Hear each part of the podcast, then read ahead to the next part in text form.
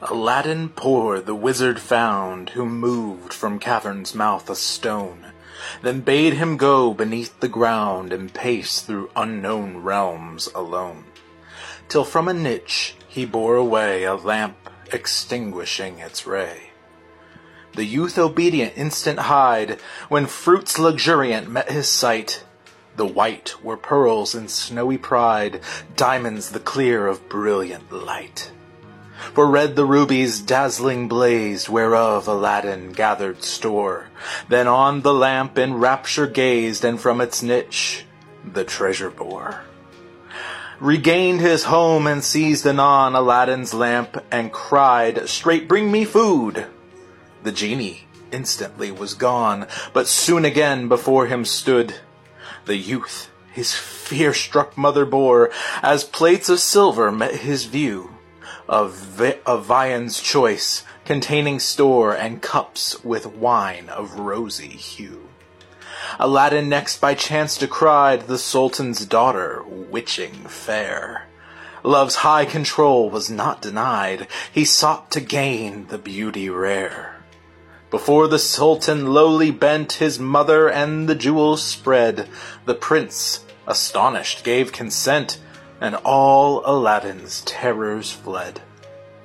In gorgeous robes the youth arrayed vaulted anon his prancing steed, and of the glittering gay parade, right joyous smiling took the lead.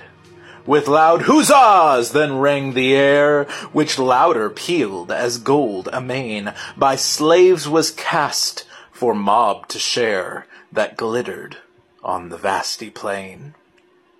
Ne'er dreaming lamps so worn and old, worth, more worth commanded than Peru.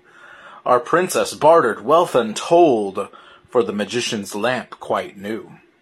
So when this change the eunuch made, in scorn the rabble gan to shout, beholding such a silly trade, they deemed the wizard fool and lout.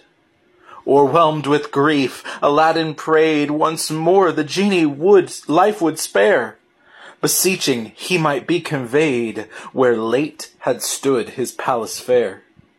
Then swift as thought the spirit bore the youth through airy realms above, who lighted safe on Afric's shore and gained the chamber of his love.